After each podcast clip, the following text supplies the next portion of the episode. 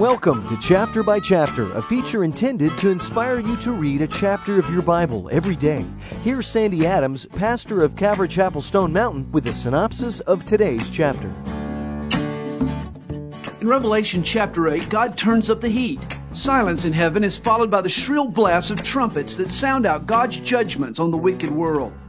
Through the ages, hot coals were added to the altar each time a saint cried for God to take vengeance on sin. The angel now empties his censer of coals to indicate the prayers of the righteous are about to be answered. A third of the land is torched. A third of the ocean is poisoned.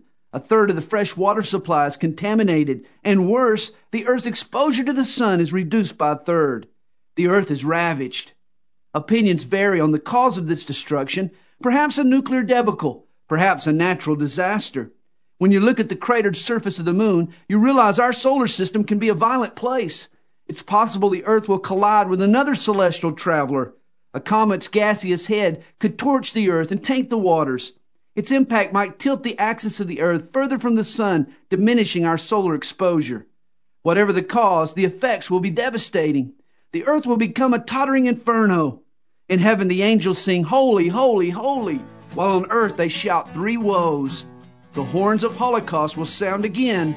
God is saying to the wicked, you ain't seen nothing yet. Our desire is to see you reading God's Word. Each day at this time, Sandy will summarize a succeeding chapter in the Bible.